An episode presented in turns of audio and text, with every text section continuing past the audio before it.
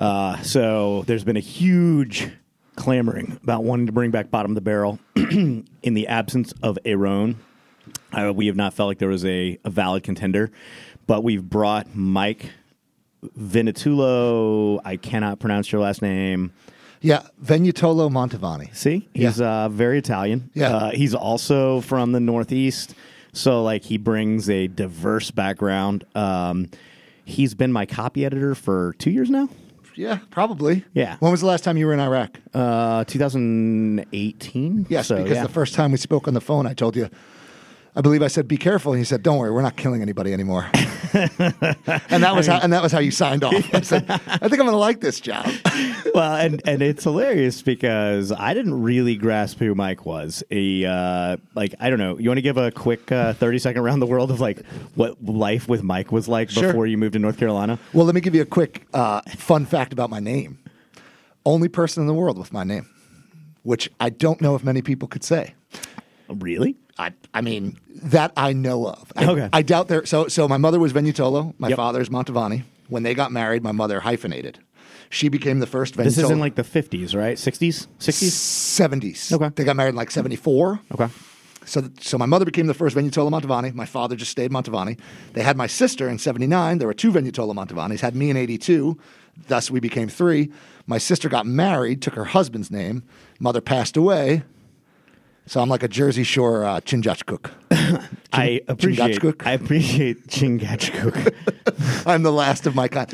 Yeah. So I grew up on the Jersey Shore in a weird part of the Jersey Shore that my wife, who is from the South, is this okay, this mask? Yeah, so it's super weird. I also want to go on record saying like Mike lives in a house with an immunocompromised person and he is both ballsy for entering into the Thunderdome with patient zero. And also cautious because he's wearing a mask. He clearly, honestly, I feel like this Bottom of the Barrel podcast, we should talk about COVID from a completely uneducated perspective. I'm completely uneducated on most things. So I grew up on the Jersey Shore. I lived in New York I went to college in Philly, lived in New York for many, many years. Got sick of it after many, many years. And what were you doing in those many, many years? Mostly working in music. Yeah. Mike was basically a professional roadie or musician or producer.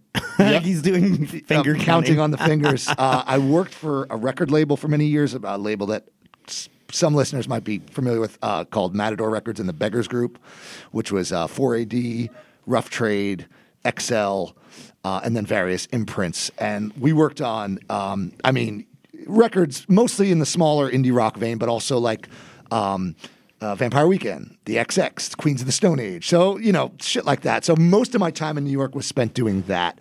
And I had my own band on the side, and my own band was starting to have some success. So I quit that job and hit the road with that band. In a van, full-time. At what age? Too old. Yeah, no, that's what I want to know. 32, I think I want to say, when I quit. 33, maybe. And toured for the next several years. But I've been touring since college. Before I started working at the label, I was working at, I would go on tour with bands as a roadie or as a tour manager. I never did sound, but and then playing with my own band for many years, doing crazy shit, 250 shows a year for like 4 years. Yeah. Because before we quit our jobs, we became known in like New York as like the band that plays way too much. So essentially, Mike is a weird redneck liberal musician. Yeah. I'm not a redneck. I'm a piney. Yeah, it's a piney. Well, I'm not a real piney would smack me for saying that. I am of the Pine Barrens. Yeah. Right on. But I'm not a piney. Mike routinely surprises me. So recently, one of the reasons he jumped on is Mike wrote a piece about... So Mike he'd never shot a gun before, right? Never held a gun, never shot a gun. Yeah, he's like a odd, not pacifist. Like he's like, oh yeah, I guess the practicality of the world is that people kill each other, but also like I'm kind of against it. I'm not against it. I don't feel that I have the authority to do it. See, there you go. It's like a Buddhist thing. It's kind of like now that would change if I were given the authority to do it. If someone were trying to kill me, that would change. But I won't. I'll go out of my way. I'll kill a cockroach, but on the whole, I try not to kill bugs, mice, catch and release. Fuck a cockroach, though. Mike is like one of the most like positive and interesting people I've ever met. We will not have, I predict, we will not have a podcast where we talk about a hate crime that you've committed. I got suspended from school for making high school for making anti-Semitic jokes. Oh, you mean you didn't know any better, right? Well, I married a Jewish girl, so I think I'm off the hook. That's also what Hitler said about Eva Braun. No. Why do all these people think I'm so bad? That's right. No hate crimes to speak of. After the suspension in the 11th grade. Trust me, when I was in 11th grade, I also was completely oblivious to race issues and thought that, everything was cool. Right. Well, here's the funny thing is that being an Italian-American, what got me in trouble was I had written a joke about a Jewish classmate eating matzo balls, but I spelled matzo M-A-Z-Z-A because I didn't... You didn't know how to spell it. Well, I spelled it like pizza. Yeah. As an Italian-American kid might. But the grand irony of now having a Jewish son, technically, my wife is not. She is Jewish, but she's what she calls a food Jew. Yeah. She doesn't, she's culturally Jewish. Yeah, but she doesn't eat pork. She does. Oh, she does. Yeah, okay. But, she does the celebrations. She doesn't. But the funny thing is that, technically speaking, Judaism travels down the maternal line. Yep. So my son is technically Jewish. I'm paternally Jewish, therefore... Apparently, I am like a third-class citizen. Oh, yeah. But the best part about it is that going back to what I said before, I'm no longer the only Venutolo Mantovani because our son has my name. Yeah. Even though my wife didn't take it because no one should be burdened with this name. This is what I fucking love about, we're the weirdest people. Yeah. I literally went through this whole thing yesterday about, my parenting where Kim... my soon-to-be ex was discussing... Your parenting of your own children or the way you were parented? No, I'm parenting my own kids. Where I'm like, man, I feel like I've really come a long way from where generationally we're really progressive and open-minded and we're doing the right things. And then Kim was in a position where she was talking to somebody about some of the parenting that we'd done. Right. And they were like, is Doug mentally fit to be a parent? And she was like, I don't know, but it seems so normal in the context of our relationship. Right. And I love when you're like, okay, so I have a hyphenated last name because my mother was super progressive in the 70s. My wife was like, fuck that name. Yep. Newman is a whole lot easier to write on my driver's license. Totally. And then you're like, by the way, we gave it to our kid because why not? Well, the reason we gave it to him was because of the uniqueness. Yeah. I assure you that if I had the way I feel about that whole thing, if I had a more normal last name, he would have her name because she did all of the work. After knocking her up and until the day he was born, I did fucking nothing. See, this is a good example of how progressive this conversation is. I mean, I held her hair back when she vomited. Yep. I rubbed her feet a lot. Got a good smile. I get it, man. But so there are two of us now in the world. So I'm no longer Chingachgook. I am... I guess we're the, not the Daniel Day-Lewis character, but the other guy. Oh my God, what is his name? I don't know, but he was handsome. Yeah, dude, for sure. He was a good-looking Native American. But the funny thing is in about 11 years, if he wants to, it'll be his call. But my son very well could be sending out invitations for the Venutolo Mantovani bar mitzvah. Ooh. Which is fucking hilarious. Exciting. Yeah, we're going to have pork rolls. And I am pretty sure it will be difficult for you to find a rabbi to oversee this. Well, speaking of hate crimes, it wasn't quite a hate crime, but the first time Emily brought me to Rosh Hashanah, there's a very famous bakery in Jersey City. And it's hard to get there before they sell out because it's right next to a fire department. And that morning, we were able to get there. And I was like, give me a dozen sausage rolls. And Emily thought it was so hilarious. Didn't tell me. And again, this is my ignorance with Judaism. So you brought the sausage rolls to a Rosh Hashanah gathering? Yes. And Emily thought it was hilarious. Well, it is funny, actually. And her family was fucking mortified. Yeah. Except for one guy who was like, took me aside. I was like, yo, show me where you put those sausage rolls. But I was so happy that I was bringing something and Grant, now this goes to show you what kind of where in New Jersey. Hey guys, I'm a wop. That's right. That's right. How you doing? So Mike had never shot a gun. Mike had been working with us, he'd been working with me and Brian for, a year and a half. Yeah.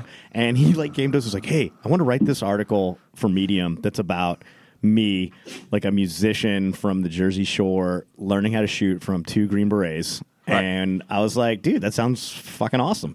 And he was like, are you sure? I was like, yeah, man. He's like, I was like, dude, I mean, Medium's a great, like, they got tons of reach. It's a great way for us to get a lot more exposure into what we're doing here at Softleet. And plus, like, Mike's super cool, so I knew whatever he was going to write was going to be awesome. So we went to the range with a freaking jack stack of guns and freaking we shot a bunch, and Mike wrote a piece about it that was in production at Medium for, I don't know how long, three months? A long time. So it was commissioned. So basically someone reached out to me at Medium because they have their official channels. Yep. Jen and Level and Zora and whatever else, Elemental. And someone at Jen had reached out to me saying, we're doing this new series where writers do something that they've never done before. And I was like, great. I just started working with these. These yahoos. These yahoos, yeah. And do you want me to go shoot a gun? And they were like, yeah, we're all in on this. So we did it, went through, I think, 6 rounds of edits with the editor. And then the editor left. And I forget the exact timeline, but at some point in there was a mass shooting. And the new editor who came on was like, we can't run this. That was Doug. He's getting hungry. I made the mistake of letting both my dogs in here, and they've become friends in the last few months, and they play. So I have like a Chihuahua mix and a lab that want to play all the time when they're not getting attention. So it's like there might be some tail wagging, hitting the table, and some barking. You'll hear the occasional tail wag. Yeah, sorry. So then the new editor killed the story, and so I spent the next 6 months, maybe. Well, you kept shopping it everywhere, right? 30, probably 25 to 30 different outlets. Well, and hilariously, the piece is not anti-gun at all, but it's definitely very much like Mike wrestling with the idea of shooting guns personally. Yeah. And it's, therefore, it has a very, like, NPR-ish, like, anyone who's a card-carrying Republican that reads it is going to be like, "Well, this hippie doesn't, he doesn't." I expect a good amount of hate mail. Yeah, he doesn't understand the Second Amendment. Right. Okay, cool, man. Also, I thought it was like a super open-minded piece from somebody that had a generally ambivalent attitude towards guns personally. Sure, and it got picked up by Guns and Ammo. So here I am writing about the next piece I have coming out is about the first elected Muslim woman in North Carolina history for the Bitter Southerner. And, these culture pieces that I write. And I never thought I'd get a byline in Guns and Ammo magazine. No, for sure. And it's even better for us because, like, Brian took a bunch of pictures while we were out there. Right. And, like, the Guns and Ammo is just like, oh, you got pictures to go with it, too? Like, so we got Brian's pictures and your writing in there. And the editors loved the piece. One of them said, it's a shame you're not a gun guy because we love this. And we want you to write more. I'm like, dude, I don't have to write about guns. Like, you guys write about other... Because they're owned by Outdoors magazines. Okay. Not Outside. Outdoors. Okay. Which is a different company. But yeah, I mean, and to be clear, and there's a very important line in the story. Like, I'm super pro Second Amendment. As your listeners are listening to this saying, like, fuck this guy. Well, dude, I mean, it's funny. I think we have a mix. Right. But I understand its value. Yeah. I wish some people who claim to take it seriously would not be resting on their laurels as shit's going down around the country right now with the tyrannical government they claim to loathe so much as it's being enacted. Well, it's crazy because, like, we're in a real... This opens a door for a different conversation, too, which is to say, like... it's a really weird time to be a freedom-loving American because the only people that seem to be standing next to freedom are people that most freedom-loving Americans dislike intensely. Right. Like anarchists, fascists, or, not fascists, but anarchists, communists, college professors. Yeah. I mean, dude, honestly, I have a visceral dislike and hatred for all of the people who are currently struggling against tyrannical government. Sure. And it's super weird to see all of my friends who are like pro-America supporting a tyrannical government being like, yeah, man, we support warrantless arrests. We support, and it's all because of the destruction of property. And I'm going, man, like this is a really weird and slippery slope because like we're talking about groups of people who are not typically well-trained. Like, they think they are. They're like, we're going to exercise our right to carry guns. Like, watch it. We're going to use the system against itself. Yeah. All right, cool, man. You guys should probably go to the range more. I have a cousin who I don't speak with very often, but he posts on Facebook and stuff that he's training today. I'm like, Well, first of all, what does that consist of? And what do you mean training? Swords in the garage. Yeah, like what you know? And he's very much a Trump guy. He's very much, but again, it's like, do you hate? Because in your silence, what that tells me is that you hate radical leftists more than you love our Constitution. Well, it's weird because radical leftists' sole desire is to destroy the Constitution. Totally. Also, they're using the Constitution to their advantage. Also, which we should all be doing. The things that they're trying to protect are honestly things that are protected by the Constitution. Like the idea that you can express radically leftist ideas in America is constitutionally protected. Right. And like, it's crazy to be like, all right, so these people who want to slay the fatted calf whose tit they're sucking on, we support them. And then you got like the 3%er side. I mean, you had a bunch of untrained people carrying guns around and acting like idiots. Right. Well, and on the other side of that coin is the if you don't like it, you can leave people who, no, if you don't like it, you change it. Yep. That's the foundation of the entire fucking country. They left so that they could, Yep. And so either side is basically, they're fighting against the thing that they claim to. There's so many logical fallacies right. that are tied up in emotion because of how we feel about certain things right now. It's fucking crazy. Yeah. I mean, like the cognitive dissonance is stupefying. Well, the thing that kills me is like I don't even know where I stand anymore. Like because the cognitive dissonance is so much. Like I've argued with Kim about it, where it's like where I'm like I hate these people, and she's like, why? They agree with almost everything you agree with. Like maybe the fundamental tenets of like what you believe government to be or freedom aren't necessarily in line, but almost everything else lines up, and I'm like, shit. Yeah, I just don't like the way they look. I like it's like a Dungeons and Dragons convention got together and decided to carry guns, and I'm like, you know what, man? Like, you guys are all losers. Like, I think the thing that bothers me the most is that, and this is a little deeper, but as someone who has partaken in Civil War in other places for like the last 15 years. Right. I don't think that people in America have any understanding of what they're asking for. And like, it's cool to go and have some riots in major cities and like get in fistfights with cops and not go to jail or maybe go to jail. Like, who knows? But like, you feel like you're making a difference. But like the idea that that they're sparking a civil war or that they're going to dude, no one is ready for that. Right. Like, they don't understand that, like, you can't hide anywhere. The movement has to continue to grow without you. Right. You will die, period. Everyone is going to die. Like, it's not like going to Iraq in 2011 and building tons of relationships with a bunch of ISOF guys and, like, having, people, I'm like, man, I'm close with a lot of these guys. And then coming back in 2018 and being like, yo, where are these dudes at? Because, like, we have done 20 years of war, and, like, we've lost, hundreds of Green Berets, but, like, we know them by name. Right. That's when hey, man, I knew so-and-so, and I knew so-and-so, and you can touch names of people who died. That's one thing. But you ask questions like, well, who's still around? And in Iraq, no fucking body is around. Right. Period. Right. They all fucking died. Right. Literally. And you're like, well, what about so-and-so? No, man, everybody died. Yeah. And they say that. They're like, everybody died. You're like, what about so-and-so? No, he died too. And you're like, what the fuck? Did anybody survive? Like, oh, no, nobody survived. And you're like, that's the future, man. Right. If you want to live by the sword, it's, hey, you better brace yourself for the understanding that, like, the movement that you're creating better be so much bigger than you that you can go on without it, because like this, Americans all think that this whole rugged individualism myth thing has gotten like way out of control. Sure. We all think like, oh, I can do this thing on my own. Yeah, well, which is what we've been,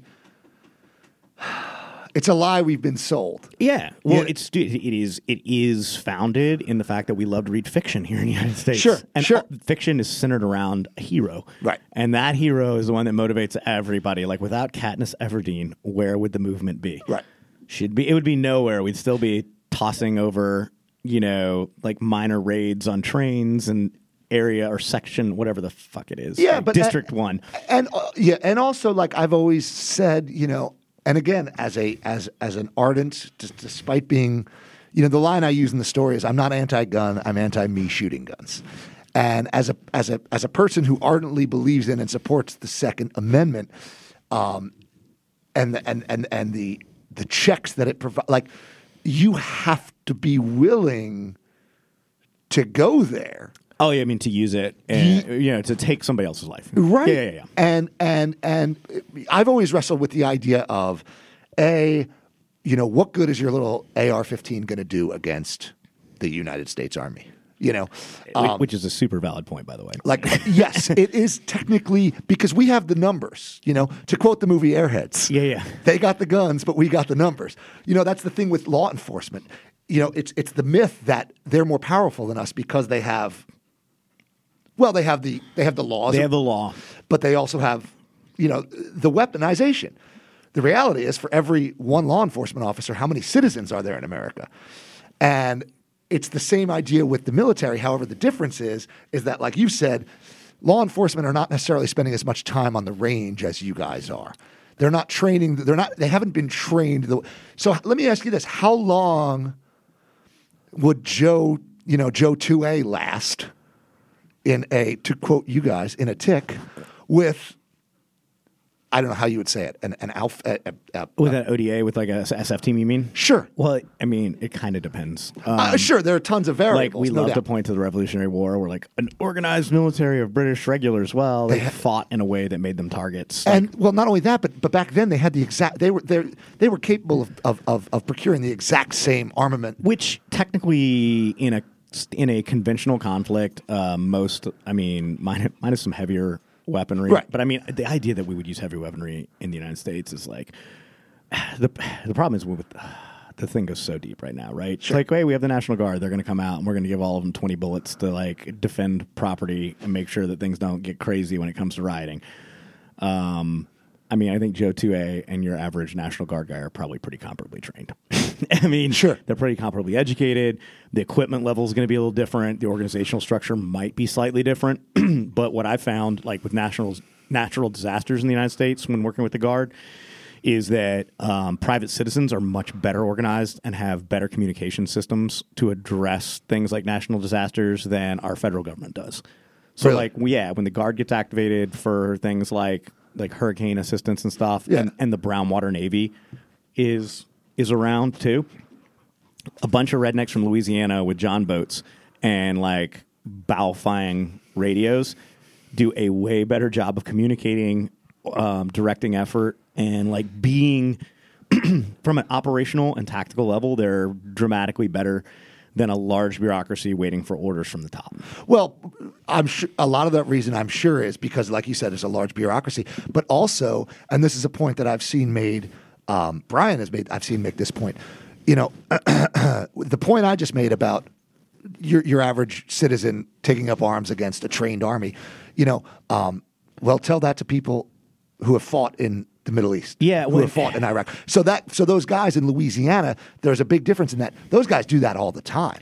They travel around. It's become their hobby, right? It's like Team Rubicon or whatever, where it's like, hey, we're gonna come and we're gonna provide better targeted assistance to people. Like, we're going to get them out of their houses. We're going to bring things to help them out. Like, they do good work. Right. I think that... And especially in rural communities where God knows how long it might take for... Well, and, you know, they're so limited. Like, the Guard, I mean, in general, on the ground, when you think about tactical forces, like the application of tactical forces, you have to have such an overwhelming... number of troops to do something, because you have to maintain a logistical base. You have to like send guys out. There's a organizational structure that guys are adherent to, and there's a limited amount of taskings they can actually go and hit. And when you talk about like 2A guys, right? Like the pro freedom, I might use my AR-15 to defend the Constitution. Like, you know, like the tree of freedom needs to be watered with the blood of patriots. Blah blah blah. These guys. The reality is that if they organize, they can do things that you can commit sabotage and subversion and insurgency with like 1 and 2 man groups that are super cellular in nature. So like the idea is like, it's impossible for a centralized bureaucracy to control those things because it's so diffused. Right. So like, that's what we see in Iraq and Afghanistan is that like, for the sake of our talking points and briefings, the organizational structure, we keep it clear because we need to think about it that way to address the issue. But on the ground, it's much less organized. Right. And, like, guys are doing things with a little bit of direction, but initiative is their standard operating procedure. Right. So it's like, oh, I see a target of opportunity. Like, I've got these resources. I'm going to make it happen. Right. We can't, you can't fight that. And what it does is it creates instability. It erodes the rule of law. And things like, you know, I mean, like, if you look at Portland, right? Like, I mean, what are we doing in Portland? Like, businesses, in addition to COVID shutting down businesses, now there's, like, nothing going on because you've created so much civil unrest. I mean, Minneapolis, right, same issue. Nobody wants to open the doors to their business because it's like, I don't know what tomorrow's going to be like. Sure. So, I mean, it doesn't take a lot of insurgency. Yeah. Now, the problem is what we are really good at is that we counteract insurgency with extreme violence, which is a Galula principle, David Galula, thing. Yeah. And it's like we go in and we, like, root out the bad guys. And in the process, being a little heavy-handed, we do things like rent minivans and arrest people on the streets for property damage with, you know, federal agents. Right. Which, in turn, turns more people against the central government, creates a negative atmosphere, right, and, like, it's a snowball rolling downhill. It is, and you know, to go back to the Hunger Games analogy, it's like, when is that flashpoint going to be? When can we actually have a fucking conversation? This is what gets me, right? Like, right. The reason that we're doing this is because people feel disenfranchised. Right. Like, violence is the tool of a completely disenfranchised population. Right. And ironically, I think that in America, everyone is disenfranchised. I mean, it's the very reason that we have, and not to get into politics. Well, we've already waded in a little. Well, but it's the very reason that Donald Trump is the president. You know, it's the very reason that Bernie Sanders, someone stands a chance. Yeah. Yep. Because people are so fucking disenfranchised with, you know, they see those two as, and I've said this 100 times, as polar opposites. They're the same coin. They're just different sides of it. And people are so fucking disenfranchised with, you know, whether or not Donald Trump has done anything to, quote unquote, drain the swamp. The swamp is fucking real, and nothing gets done. And that has led to the disenfranchisement. And now, like you said, it's a snowball effect, because what happened was there was this disenfranchisement, and then Trump was elected, and then nothing happened. Like, well, there was an odd disenfranchisement even when Barack Obama was president, sure, right? Like, I mean, the people who voted in Donald Trump were the people who were the most upset about 8 years of Barack Obama. And I mean, I think that on a surface level, what we really see is different personalities as figureheads. Sure. It's not really about different policies or things. Like, everybody that is in D.C. is trying to figure out how to take more of your money out of your wallet. Well, yeah. And give you less say, yeah, over what your regular day-to-day life is like. Yeah. And I think that there's an interesting majority in America that is very comfortable with their day-to-day lives, that is willing to cede any personal freedom for the sense of safety. Like, the idea that they're being taken care of, or that things are going to be okay, sure, or, you know, like, and I get that. I feel very much that way, you know? And I don't actually have a beef with those people. What's funny is I think that the people who are, like, pro-revolution are like, those people are weak, and, like, you know, you're like, right, okay, man, but, like, that is the majority of every peaceful population. Totally. They're like, another good example is, like, I am, you know, politically, I'm ultra progressive when it comes to civil rights, when it comes to human rights. I'm relatively conservative when it comes to financial stuff. I don't want to call myself a fiscal conservative because I feel like that, I love that phrase, fucking means nothing anymore. But, you know, when it comes to it, you know what I am? Fiscal conservatism used to be anti-embezzlement. Sure. Right. It was like, hey, man, it's like Antifa. We should all be anti-embezzlement. Well, we should all be anti-fascist. We should all be anti-fascist. Yeah. But we've created a name. I mean, like, it's like, well, fiscal conservatism. It's not what it was. No. But I mean, the reality is that you're paying tax dollars to a central government to, like, oversee, you know, interstate and international commerce now, yeah, and for, like, a good management of a road system. And potentially we've opened a discussion about if there's a healthcare, right, thing. You know what I mean? Like, what are core human rights? You're paying taxes to provide for those things. You're not paying taxes for a bloated, like incestuous, like kind of circle jerk of money, which is like, well, if you vote for this, then I'll give you money for that. And like, they're all just sitting around stroking their tiny penises, hoping that nobody looks in their pants. Which is a byproduct of the two-party system. Yep. I mean, that's because you have to, I mean, and this is one of the reasons why ultra progressives, you know, they have a purity test that no one will ever pass, because you can't exist in a world of politics while being totally pure. You have to play the game. But what I was going to say is that my, like, the way I stand is like, and if it makes me a socialist, then I'm a fucking socialist. Well, I think you probably are. If some, but I'm also a capitalist. Yeah. But if some little kid, when it comes to human rights, I very much, if some little kid doesn't die, if me paying more in taxes, meaning one little kid in America doesn't die of a preventable fucking disease because his parents had access to healthcare, then yeah, go ahead and tax me. Well, and the problem is, too, that, like, that problem is so fucking deep. Sure. Like, oh, you start peeling back the onions. Like, when I'm like, hey, when are we going to have a conversation? And when I do, and I routinely, like, I feel like, in general, I try to be pretty understanding of other people's opinions and things. I mean, like, I have opinions. Sometimes I get heated. But, like, I try not to do it in an argument because passions overrule fucking conversation. Yeah. But, like, I don't think anybody wants the kid to die. No. However, like, there are different things that people put priorities on. And when we have a grounded conversation about things like healthcare in America, like, oh, shit, you start to go like, okay, well, this is a problem. And then quickly you're like, well, that's also a problem that contributes to that problem. And then suddenly you realize that, like it seems very insurmountable. People, and that's why people, I think, are, like, throwing their hands up, and they're like, fuck it, like, let's change some things. And we talked here about, like, hey, if you want to make a change, do it at a local level. Right.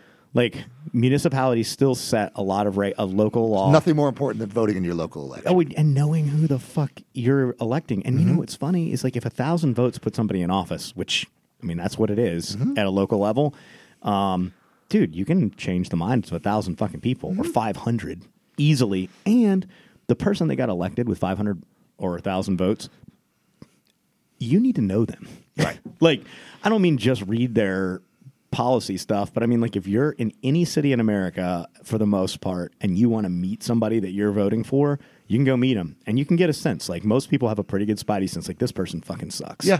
You know what I mean? Like, I don't want to vote for them.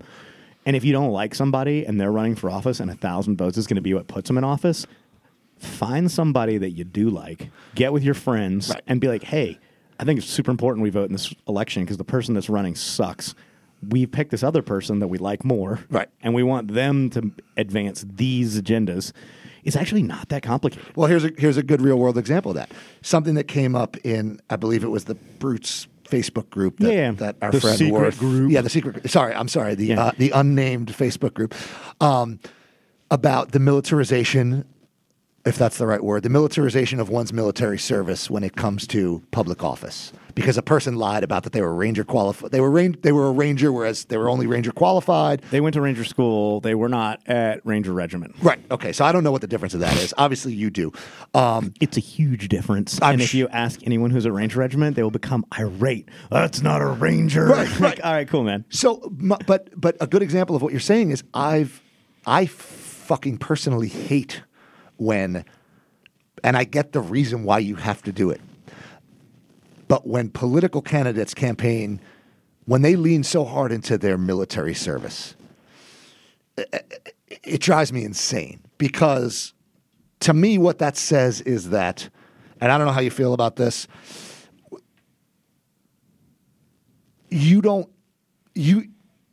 there's no way to be more patriotic.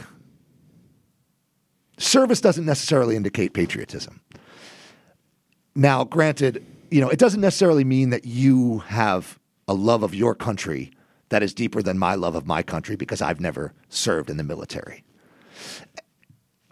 What defines patriotism is the way you act in your community, for your community, as far involvement. Yeah. Involvement. So what drives me insane is when I see these people, and again, I get it, especially in red states where that is such a big deal. Maybe this is me having grown up in New Jersey, but like, it's just, well, why did you serve? Did you serve because you had one day designs on becoming a senator and you knew this would make good commercial material? Or, and to go back to be fair, I think that there are there are indeed a laundry list of people who serve specifically because it's a resume builder. Right. And I don't actually fault people for that. I don't fault them either, but it just drives me. It chaps my ass. Well, it sucks when that is their only position. Right. Right? So, like, if you want to talk about your service 24/7, okay. Cool. However, if you joined as an adult specifically to pad your resume for a 4 to 6 year enlistment, and especially if you were a direct commission, I mean, literally talking about Pete Buttigieg right now. Well, no, I'm actually, my point is that I met Cal Cunningham. Okay. And talked with him at one of the, it was in the wake of the George Floyd. No, it was before George Floyd. There was a gathering at the Peace and Justice Plaza in Chapel Hill, and I chatted with him for a while. And let's be honest, Peace and Justice Plaza is a mouthful. It is. Let's be honest. I was probably going to vote for Cal Cunningham anyway. Yeah. Because Thom Tillis is a piece of shit. See, there you go. But on principle, I won't vote for anyone whose name has an extra H in it for no reason. Oh, it is pronounced Thom, actually. Yeah. No, but in talking with him, I was like, you know what? Like, yeah, this guy's not. I need not be as virulent, toward this guy as I am, because, like you said, he's a member of my community. Not my community. I believe he's a Wake County guy. But yeah, the point is, I had a conversation with the guy. And it didn't change my mind. My mind was made up in that Thom Tillis is a piece of shit. But you felt better about the guy you were going to vote for. Felt better about the guy I was going to vote for. Yeah, it was not the lesser of two evils. We're not like voting for this dude just because. I mean, it's a weird, politics is such a weird fucking thing right now. It's crazy. And I feel like everybody that's, I mean, blanket statement, but everybody that's in politics is just a waste of fucking flesh. I mean, like, it's like, oh, I'm going to make a difference. No, you're not. No. Like, literally, you're not. The people, like, the voice of your constituency will be drowned out by your personal fucking desire to fucking progress your career, and you will literally look at yourself in the mirror every day and be like, I'm doing the right thing. Well, so much of that has to do with the money that's imbued into politics. I mean, I think a lot, if again, there's no catch-all, there's no cure-all. If you take money out of politics to an extent, which... this is a super progressive, I know this is fucking impossible, but in an ideal world, when these people are truly public servants, when they're not making six figures a year, when they're not making $250,000 a year because of the money that's in politics, then you would see a change. Obviously, that's never going to fucking happen. I don't know if that's true, man. I mean, we saw that the freshman class of 94 or whatever, right? Where like Scarborough and a bunch of like unorthodox freshmen came in with Newt Gingrich, I might add. Right. And the stance was they were like, we're two-term guys. We're coming in. We're going to make a difference, and we're going to like make sure that the next class of guys imbue our views, but they will be different people. And I mean, Newt Gingrich stayed for fucking ever, right? I mean, and a lot of the guys stuck to their guns, but I mean, like in the end, I think once you're there and you feel like, well, I've come this far. It would be stupid to stop midstream, like I'm making a difference. And to be crass, once you've tasted the pussy or once you've had the dick, you're not fucking... I think that Congress would be really, really wise to go by the truism that there's no pussy like new pussy. And, just keep it fresh. Keep people with different ideas rotating through there. Like I fundamentally disagree with AOC. Sure. I think she's stupid. And all of that being said, it's not because she's a woman. Sure. It's just because I think it's because she's a New Yorker. Yeah, she's a simpleton, man. All of that being said, like I do greatly respect the fact that I think she represents her constituents. She does. Well, she does. I think that she has mobilized modern communication platforms in ways that other people should take lessons from. And I think that that's like having a fresh flow of ideas in Congress is good. And I think that if her constituents think that she's being an idiot, they're going to vote her out. Right. I also think that if AOC was looking for a like-minded replacement to fill her position 8 years from when she started, then it would look, it would be a different process as well. Right. Being like, okay, who are we grooming for this? Right. What are our long-term agendas? Because obviously the person who's going to be there for 80 years is going to stagnate. Because like, I'm going to be here forever. Like, I mean, my constituents are never going to Maxine Waters or whatever. Like, I'm never leaving. Why do you, because, and again, so much of that is a function of what we just mentioned in that people aren't educating themselves in the process of local elections. which is why you see these people who are 14, 15, 16-term senators, congressmen. And the worst thing that kills me is those people, like, a lot of them are just, like, their views are so archaic. Sure. I mean, it's not even like, okay, you know, this person thinks that, you know, I don't even know where to start. I mean, the level of racism and... Oh, yeah. And misogyny displayed by 16-term senators casually, with no openly, yeah, and like, oh, there's no consequences, and you're going, well, how did this person keep getting elected? Right, because no one's reading about, and they're checking the box, and it's for them, it's a lot of them are even in a lot of cases are running unopposed. Well, and people feel like their votes don't matter, so voting mobilization isn't. And, you know, I mean, I get it, in a national level election, like we were arguing with my mom about this the other day, on a national level election, it might be easy to feel like, oh, well, I'm wasting my vote if I don't vote for the lesser of two evils. And I'm a big, like, vote your conscience kind of person. Totally. But I definitely think that, like, at a national level, it's easy to feel like your vote doesn't count or that you're wasting it. I think that what we really are talking about and should focus on is the idea that at a state and local level, your vote does count. Fuck yeah. I mean, like, really and truthfully, like, very routinely, people are getting elected by, like, 2 to 20 votes. And, like, you showing up at the polls and being educated about who you're casting a vote for is the difference between, you know, continued stoolism. Yeah. And one of my most thrilling moments as an American was when I voted in the 2016 election for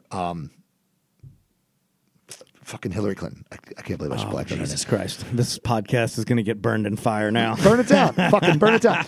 When I voted for Hillary Clinton in 2016, having grown up in New Jersey and having lived in New York City, I've never cast a vote in a general election that mattered the way it did because North Carolina's a swing state. Yep. And maybe we're going down the wormhole here, but this is often the case when I argue against the Electoral College, is that if you have people, because I voted absentee. I was in that Muscle Shoals, Alabama, making a record. I remember. And those guys went out that day. We had to start that day late. And those guys said, you know, we have to go vote. We don't know fucking why, because we're going to vote for Hillary Clinton in Alabama.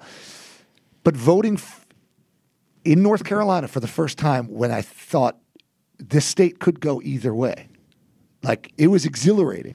And not to sound like a fucking cheese dick, but like, I love you. That's that is the fucking function of the electoral process, is to feel like I'm fucking making a decision. Yep. In which, when I voted in New Jersey's a fucking blue state. New York is a blue state. Alabama's a red state. Those guys' votes didn't matter. Their local votes may have, because they live in a college town.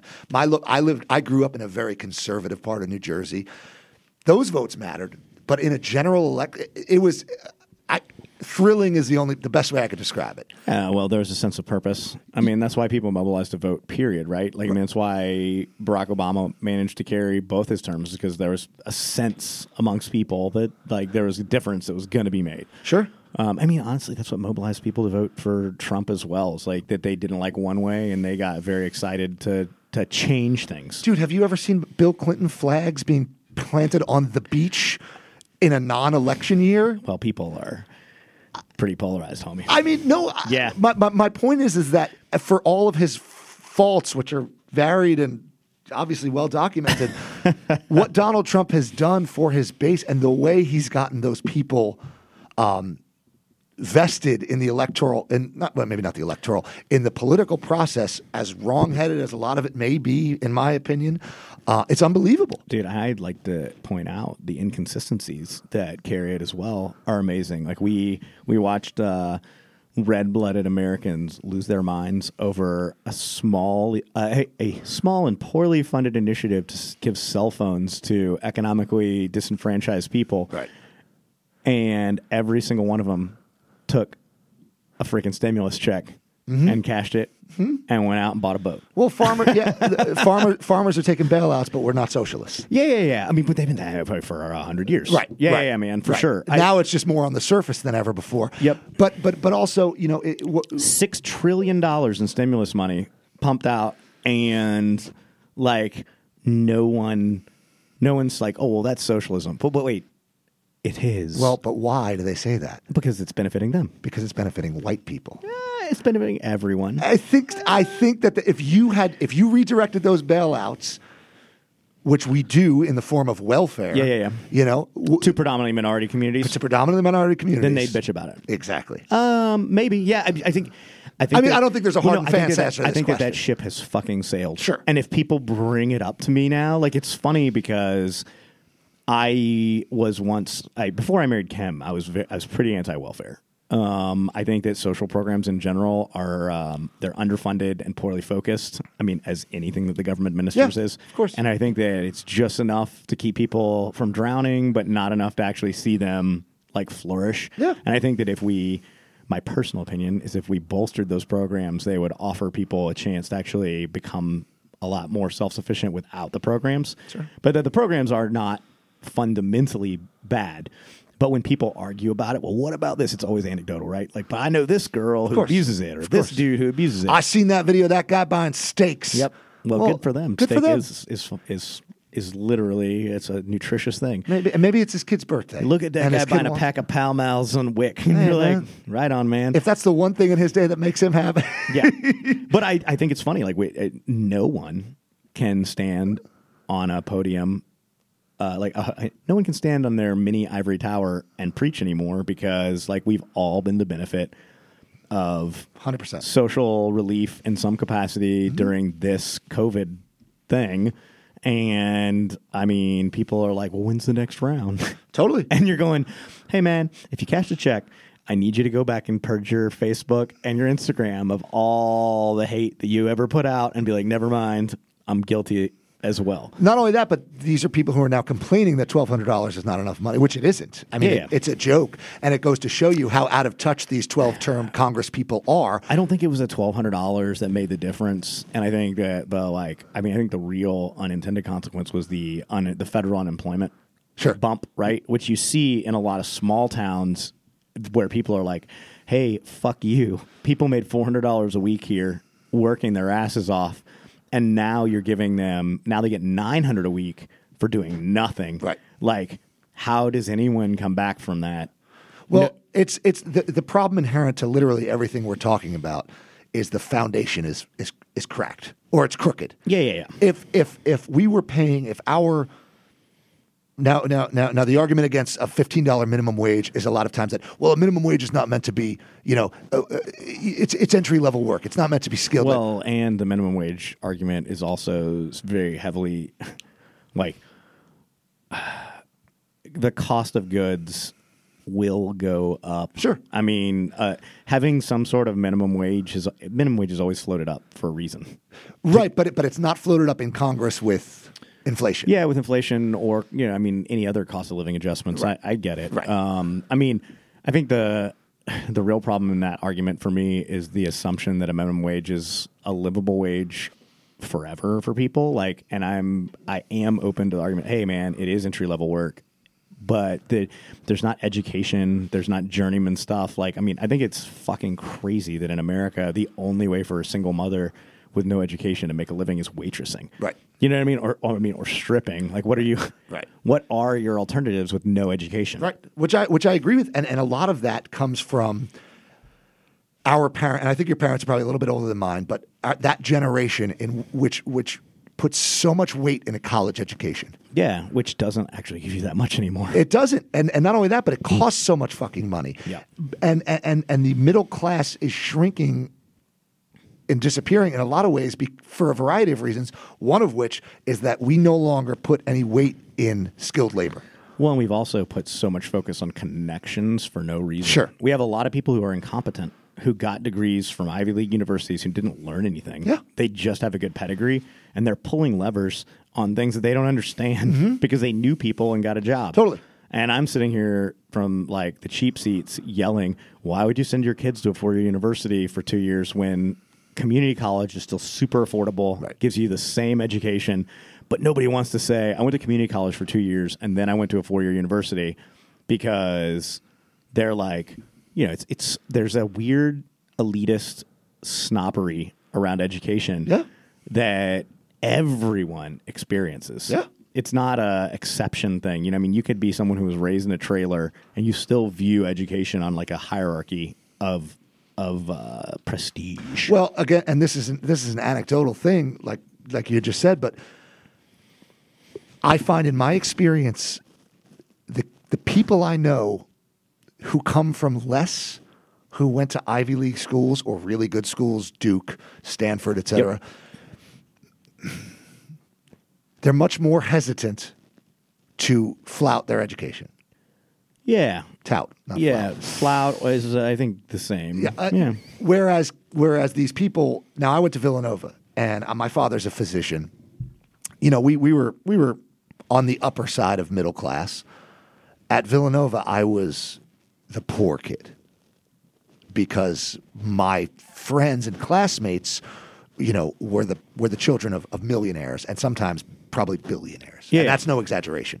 And so what I find is that those kids are the first ones to tell you they went to Harvard, they went to Yale, they went to... because it's the only quantifiable accomplishment that they have in their fucking lives. Right. And they don't want to show you their fucking report card. Right. Whereas the other kids who worked their way into the school, you know, not to say that the wealthy kids didn't work their way in, but there's a lot of connection, et cetera, et cetera.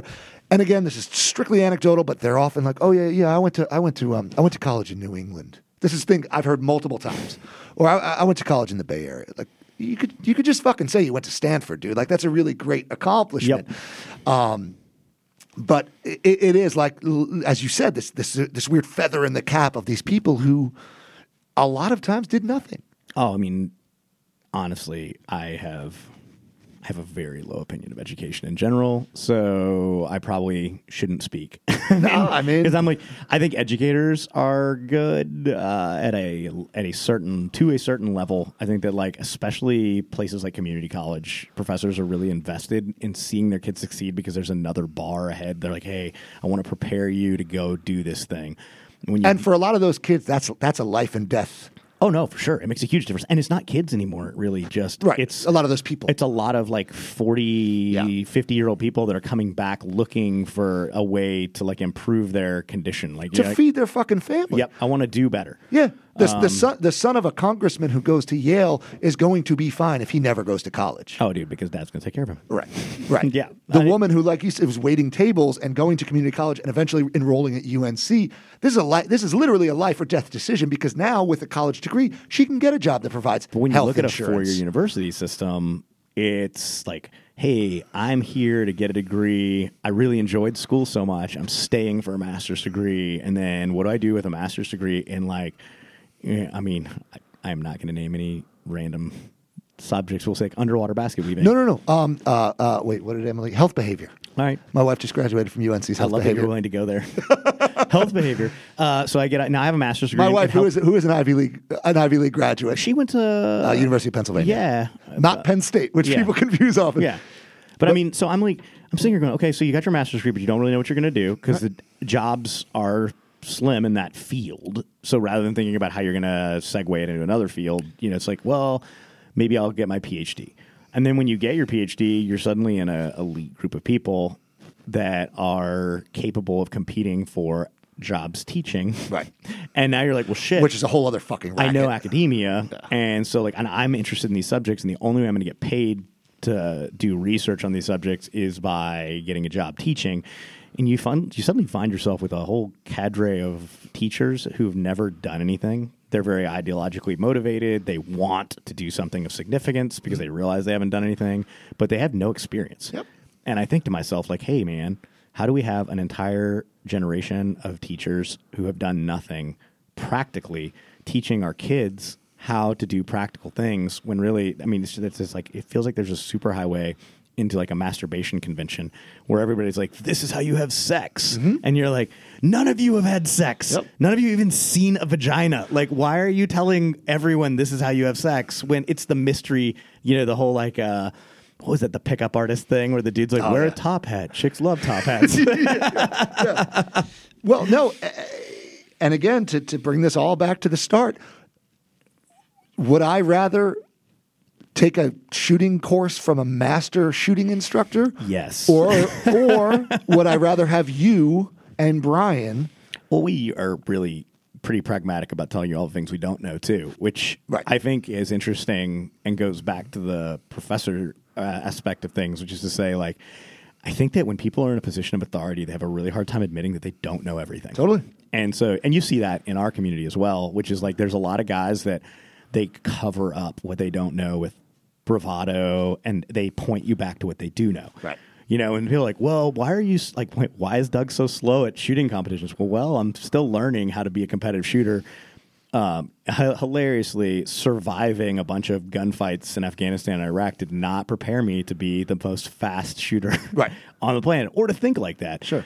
And a lot of guys are like, man, I just don't want to be, I don't want to put myself on a platform where I'm going to be like weighed by my actual skill. I want to be able to lean back and be like, well, I never needed to be fast in Afghanistan. You're like, okay, man, cool. Like, luck had a lot to do with that, too. Sure. We're trying to measure skills right now on a clock. Yeah. Like, well, I guess a better analogy would be, would I rather have, forget a masterclass about shooting, if fucking, you know, Boko Haram kicks the door in, would I rather be in here with you or with a fucking shooting instructor who's... It's hard to say. Some of those dudes are pretty badass. I might be like Ben Stoker, handle the light work. Just think of them all as brown paper targets. You're going to be good.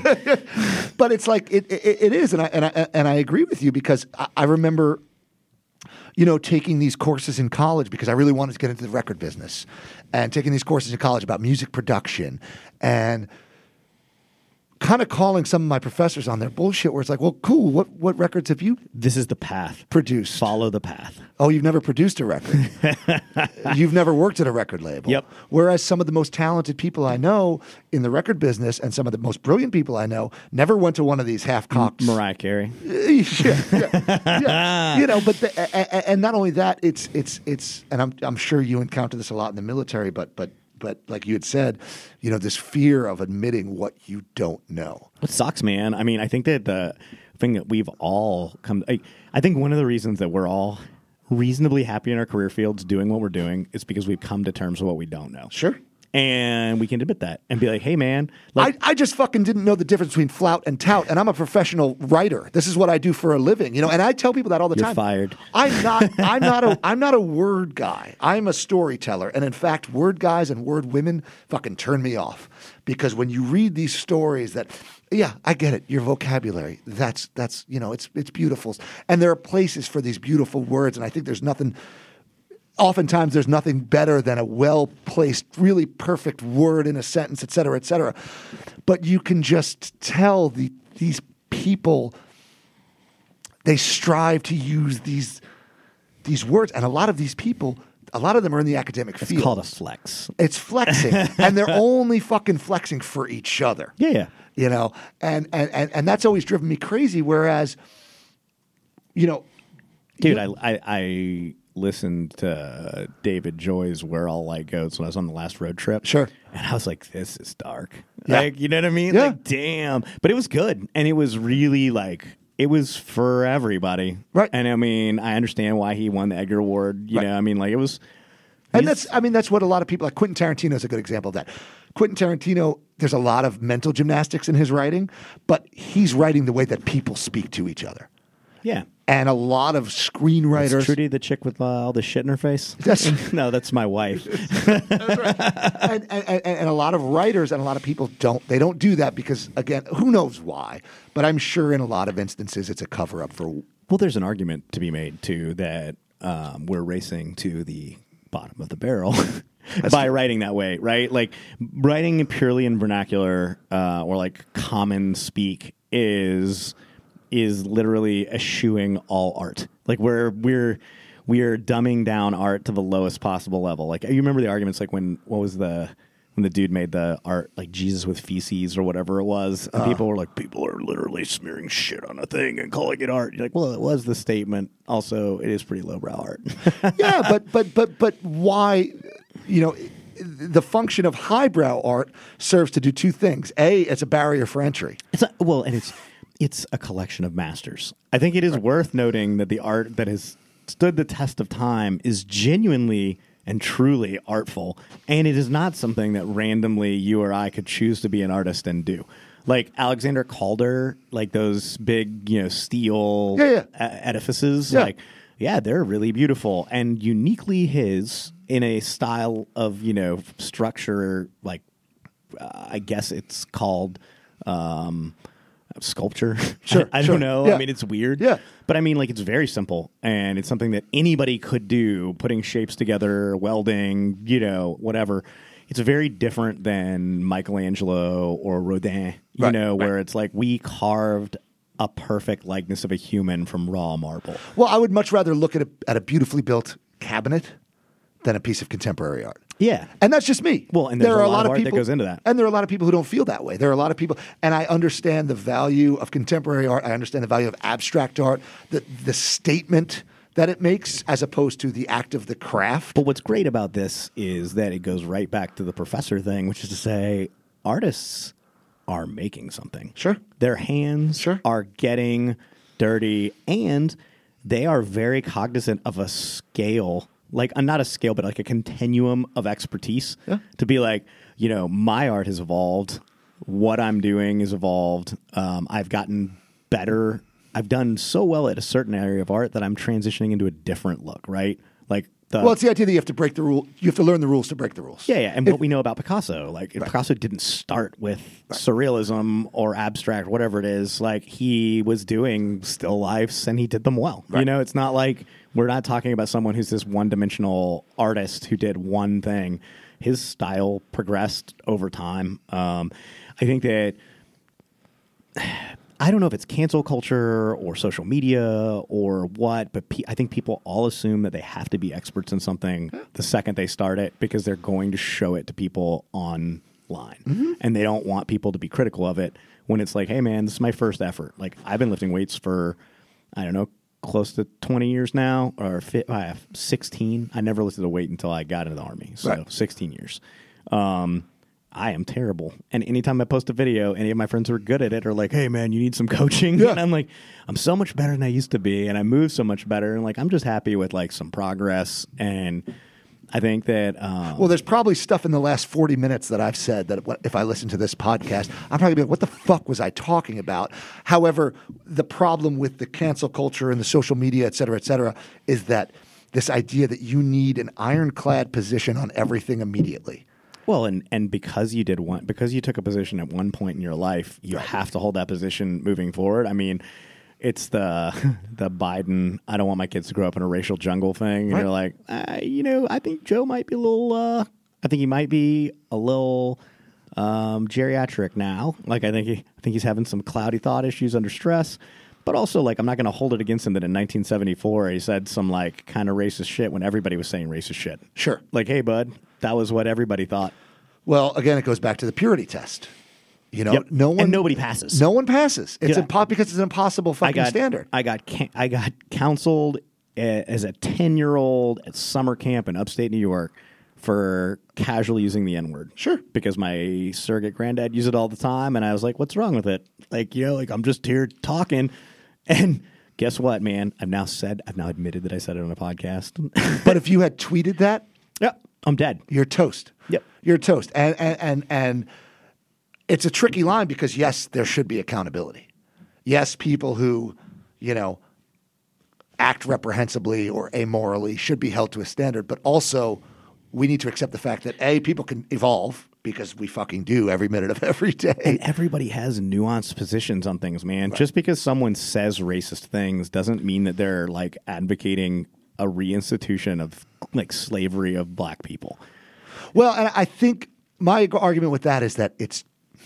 Well, people are dumb. I get what you're saying. And you want to change somebody's mind. Someone who says something that is bigoted, I don't always think they necessarily even... Like, it's usually an emotional thing. Sure. They're... responding to something where their feelings were hurt or they're afraid of change. And so to just be like, hey, man, like not saying that isn't going to like you just let out an emotional outburst that made you feel better for like a half a second. The reality of the situation is that like when you think about how many people it made feel bad, like would you still? Right. Well, I don't like them. Hey, you know what? Let's introduce you to 5 people that you just said something disparaging about. Get to know them. Right. Tell me if you really still advocate, you know, like whatever racist comment you just said. And then generally people are like, well, these people aren't like what I know, the whole population is like, well, that's weird. How many do you know? Because the population now, you now know 5, and let's expand it. Tell me how many of these people confirm your preconceived notions, and do you feel now, knowing 100 people of this subset, that like the 2 you met who are assholes suddenly justify your broad spectrum approach to it, right? Like the reality is I think we're all looking for the same thing, which is like we want to feed our kids. We want to be happy to do our own thing. Sure. And I think that because we've become so polarized about like, this is right, this is wrong, the gray area of like where people want to be is forgotten. Right. You're like all the stuff that actually matters to you isn't important because you're so tied to like this one thing. Like, hey man, I'm an anti-racist. For sure. Do I think that like destroying corporate property to awaken them, you know, or like burning down governmental buildings, like that is a step in unconventional warfare, but it's, we're not there yet. And well, they are. Yeah. Well, sort of. They've completely ignored the path to change. Well, like, are you talking about progressive people, or are you talking about people of color? Well, and I understand why they're disenfranchised. Don't get me wrong, because they don't have a voice. Right. I think that the point I would say is that there is a path to express the voice and to make a change, and it starts with local government. And I think that people are continually voting, and this is not just a race thing. It's like in general. I think people from all socioeconomic things vote people into office who are working counter to their interests. Hell yeah. But I agree. My point is I agree with you in the context of progressives. Yeah. I believe they're skipping a big fucking step. Yeah. In the context of people of color, I disagree. I don't have a problem with Second Amendment advocates marching on the Virginia State House with guns. Sure. You know what else I don't have a problem with? The Not Fucking Around Commission. Like I'm like, oh man, like they need somebody to train them. Right. They need somebody to dress them before they leave the house. They need somebody to like tell them, hey man, you should be carrying your gun this way. Right. Like here's some basic safety standards. They're Mil Qaeda, I believe they're called. Yeah. Well, and they're also exactly what we were talking about people who are afraid to admit what they don't know. Right. Because they have an agenda. They're like, hey man, we're disenfranchised and we want to be heard. I think I think gun control laws affect minorities disproportionately to majority populations, and I think that they're racist laws. Yeah. I mean, I'm literally going, hey, man, I think that everybody should own guns. I definitely think that if I lived in a bad neighborhood and my main source of income was flipping rocks and I was worried about my personal safety, would I be carrying a gun, whether I was a felon or not? 100%. Well, and it's like, well, why is the, you know, people ask why, well, the Second Amendment protests, demonstrations, marching in the Virginia State House, they're met peacefully. Is that a function of their being white predominantly, or is it a function of them being armed to the fucking teeth? It's hard to say. It is hard to say. In a lot of ways, like I think there are some like false correlations drawn there. Dude, I definitely think that we fundamentally object to arms black people more than we object to armed white people. Well, that's my point. If you allowed the same exact... But I think the atmosphere... I think that the complaints are so different, and the vitriol represented by the complainants is so different. Sure. That like a part of it is the preconceptions of the law enforcement that's being used... you know, the people that are actually exercising the countermeasures. And also it's like, hey man, we have this argument about like police violence, right? Where like, if you are getting pulled over and your immediate assumption is you're going to jail, right? Or you've been to jail and like, you're very confrontational and argumentative. You're going to get a different response from law enforcement than if like, you're like, hey man, by the way, I got some warrants out. Right. You know what I mean? Like, I've been there where I was like, I got pulled over by a cop. I was like, dude, like, I just got a DUI. This truck hasn't gotten a license plate yet. Right. Like, man, could you just cut me a break? Dude's like, dude, you should get out of here and maybe don't drive it. Yeah. You know, I'm like, right on. But, like, is that a function of being white? Probably. Yeah. I mean, I mean, Philando Castile's a good example. Yeah. He told the cop, I have a weapon. Yep. In my glove. I mean, I don't remember the exact details, but had you done that? Yeah, very different outcome. And I've dealt with some police officers that were uncomfortable with me admitting to having a gun. Yeah. And they took a very aggressive posture, and I remained calm, and I gave them the gun. You know, they unloaded it, and everything kind of got better after that. it's conflict resolution's a two-way street, right? Sure. But I definitely think that if you're a supporter of freedom in America, you should be taking into consideration the objections of the people that are around you. I also have some complicated feelings about the fact that like the Antifa aspect of a lot of this is it feels very outside engineered. Sure. That it follows a lot of the core tenets of foreign intervention. Sure. Like the funding, the agendas, the way, the places it's happening, the way it's happening all feel funded and orchestrated by someone who has a vested interest in keeping a country in some level of social turmoil. Does his name rhyme with Smata here, Schmooten? I mean, dude, the guy's got more money than God. Right. And he's got a huge agenda. Right. And, I mean, not just him, but, I mean, like, the Chinese in general sure. have a vested interest in destabilizing the American economy. Like, I mean, is it a conspiracy theory? Yeah. But also, like, we have documented evidence of Russian interference in our election process. So why would we not? If we saw active insurrection in a competing country, we would absolutely do something like recognize the organization and say, well, these seem like good people, even if they're terrible people, because right. we have a vested interest of our own. Sure. So when we have insurrection on the streets, like I always ask myself, like, what's the motivation? Like, where's it coming from? Who's driving this? Like, obviously, their core complaints, there's a small group of people willing to mobilize and be upset because they're disenfranchised. But I mean, I think that Americans in general feel more disenfranchised because of social media. Sure. And, you know, I mean, I think that it's very hard for people to have perspective on their own troubles. Yeah. But I mean, like, we have it pretty good in America. We do. We do. And I think a lot of this is a byproduct of the staunch individualism of Americans.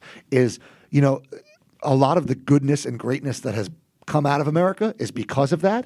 But now we're seeing a lot of it has to do with social media. A lot of it has to do with our access to information, but we're seeing the dark side of our individualism, which is a complete disregard of empathy. I'm good.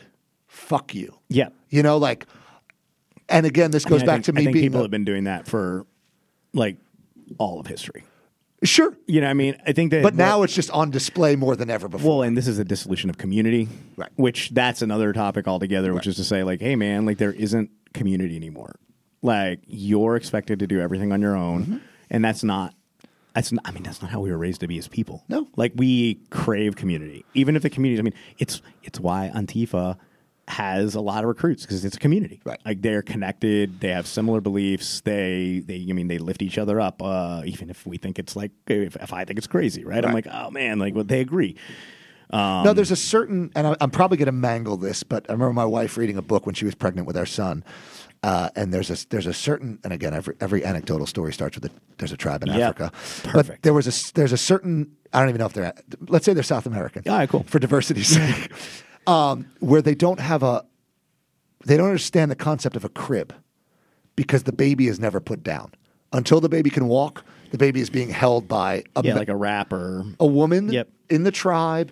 The baby she sleeps on a woman. She you know, and it's the sense of community that you know. And I remember her telling me that and bringing that example to me. Like, isn't this an interesting thing that we've, you know, and to go to the other extreme, whereas, you know, in the developed world, you know, where we're not even allowing people maternity and paternity leave. Or if we do something fucking crazy like 4 weeks of maternity leave. Back to the salt mines. It's insane. I mean, it's absolutely insane to me that, you know, you're expecting these women who just, first of all, spent the last 10 months... If I take a 10-pound shit, you're not going to see me at work for 3 weeks. I'm out, dude.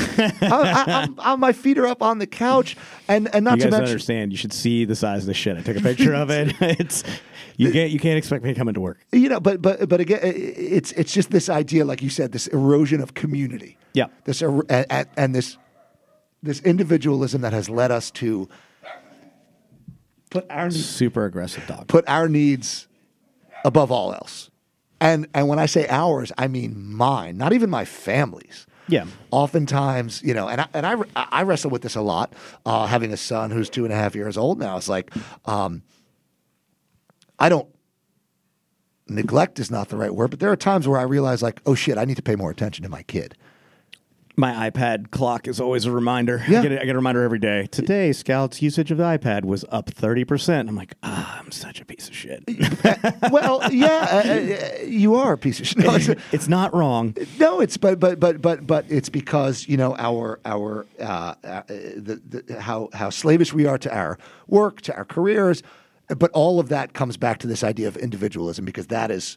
Those things are so intrinsic to your identity. Do you as a remember person. When Obama said, you didn't build this? That whole fucking, you know, like when he was talking about, you know, it's like basically a thing to community. I can't remember the quote now, but people were incensed because they were like, we did this on our own, this individualism thing. And I'm like, man, I think everyone would be well placed to go back and be like, hey, I fell flat on my fucking face along the way a bunch of times. And because people cared about me, or because I had a relationship, somebody did something kind, or someone helped me out. And I'm like, hey, man, like none of us got where we are on our own. Like, I mean, maybe there is a guy somewhere, like, you know, the cowboy from The Big Lebowski, right? Who's like, oh my God, these dogs, man. Like, I love this. Like, she's crying to leave the room. I let her out, and now she's just out there barking and playing. I don't know what's going on. But yeah, so like the idea that this dude just lifted himself up by his bootstraps. Mm-hmm. We've created characters in fiction that have done it. And people look at that like, well, if so-and-so can do it, that's not a real person. I should be able to do it too. Right. And you're going, like, no, man, like every single one of us should be mindful of the fact that, like, there are things we can't do. Right. And I think that COVID, I mean, with the childcare stuff, like, was highlighted, like, holy fuck, how are we supposed to? Yeah. School's coming back, man. I don't know how we're having enough trouble when it's summertime, dude. But those people who claim the most individualism are often the people who needed the most help. Yep. Those are the people who were born on third base thinking they hit a triple, the people who were, you know, got into those Ivy League schools because of their, whereas it's the people who literally have pulled themselves up by their bootstraps are the people who recognize the fact. And a good example of this, again, this is anecdotal, but a good example of this is my father. My father came from a very poor family. His father was a bricklayer. His mother was a cafeteria worker. None of them had educations. He was a second-generation American. Went to medical school. My mom's dad was a fucking janitor at the local school. They're land barons of freaking Sampson County. Right. But he held a job as a janitor at the local school for like 20-something years. Right. And he went there every day and worked while he was managing properties, while squirreling his money away to buy land. Mm-hmm. It's like, hey, that's a bootstraps dude. And I don't know how your folks are, but like the way my dad explains it, he went to medical school in the Dominican Republic. He... questionable. his school is actually now it's a prison. No shit. Yeah. And he had trouble getting his license when he moved here from New York because they were like, this is not an accredited school. And he was like, well, it was accredited, obviously. Also, he's been an intensive care physician for 30 years, never been sued. Yeah, learned a couple things along the way. Whether or not he's got a diploma, he's a good fucking doctor. I went to high school, man, but then I started to do surgeries. Right. But he would be the first one to tell you the people who helped his ass along the way. Yeah. He'll be the first one to tell you it was my mother who didn't pursue her dream as a writer to support my father, his own parents who sent him, my mother's parents who sent him money, et cetera, et cetera. So it's these people who have this community around them who actually did live the fucking bootstrap story. Well, he can identify the community too. Right. And I think that a lot of people now have a hard time identifying a community because we're all passionate about things we feel disenfranchised about, mm-hmm. and we're all islands, man. We spend a lot of time by ourselves in a house on social media, communicating to people through messages. We're connected. Yeah, like, I mean, I have more friends than anyone could ever imagine on social media. I don't always know who they are, right? And I don't always like. I don't know what's going on with them. I mean, fuck me. I work with guys, and I don't even know a lot of their personal struggles, even though I see them every day, right? Which I'm sure is exacerbated in your community because the idea of veteran suicide. Guys keep shit to themselves. Yeah. Right. Which, and you know, you bring it up. Bring up a thought, and people are like, well, shit, man. You need to toughen up, or they're like, all right, we'll go to the doctor. You're like, well, then that goes badly, you know? Right. So, yeah, it's hard. The what seem like the greatest communities are also places where people hide a lot of stuff. Right, right. So I mean, advocating. I think it's good that people are getting their voice out. I think that we have interesting reactions to people speaking unpleasant truth. Right. And I think that people, because it counters like what we believe, it becomes, you know, it's like, well, fuck them. They're the enemy. You're right. Like, hey, man. Like, well, also this inability to accept that there is no reality. Everyone has their own reality. Yep. Which is what I was alluding to before is I don't think that you or I are in any place to tell a black person how they should express their rage. Well, they shouldn't be looting. Well, black people aren't getting mad at white people who flip cars when the Vancouver Canucks win the fucking Stanley Cup. Exactly. You're like, hey, let's burn this motherfucker to the ground. Right. And we're like, oh, how charming we ride it at another fucking basketball event. The only shared reality is something you had said earlier, was that we just want to be happy. We want to be able to feed our kids. And we want to be able to do something that makes us feel like we're contributing. Yep. Whatever we're contributing to. We belong. Right. Yep. And so that's the only shared reality. And so when somebody says XYZ is happening, people have such a fucking hard time recognizing that could be happening, while your experience could also be happening. Oh, dude, the best conversations you can ever have with anybody are when you talk about institutionalized racism. Oh, yeah. And the first immediate response, well, I'm not a racist. Like, okay, man, like, we're not talking about person.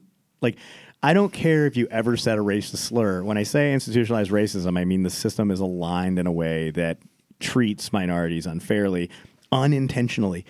Maybe it was designed to do that. Well, it was intentional. Yeah, but it was designed that way, 50 years ago, but now people are still participating. We do it this way because we've always done it this way. Right. Well, the system is broken. No. The system is doing exactly what it's supposed to be doing. Exactly. And you may not be you may not be knowingly participating in it, but you're willingly participating in it. Yeah, because it's part of the system, right? And they're like, we'll just follow the rules. And like, well, why do the rules exist? Like, ask anybody who's known me my whole life. I've been questioning the rules. Like, these rules are stupid. Why do they apply? Like, why are we doing them?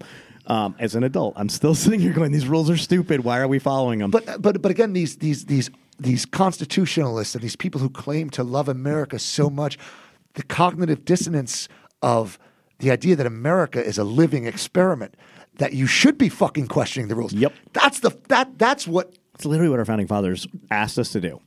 Yeah.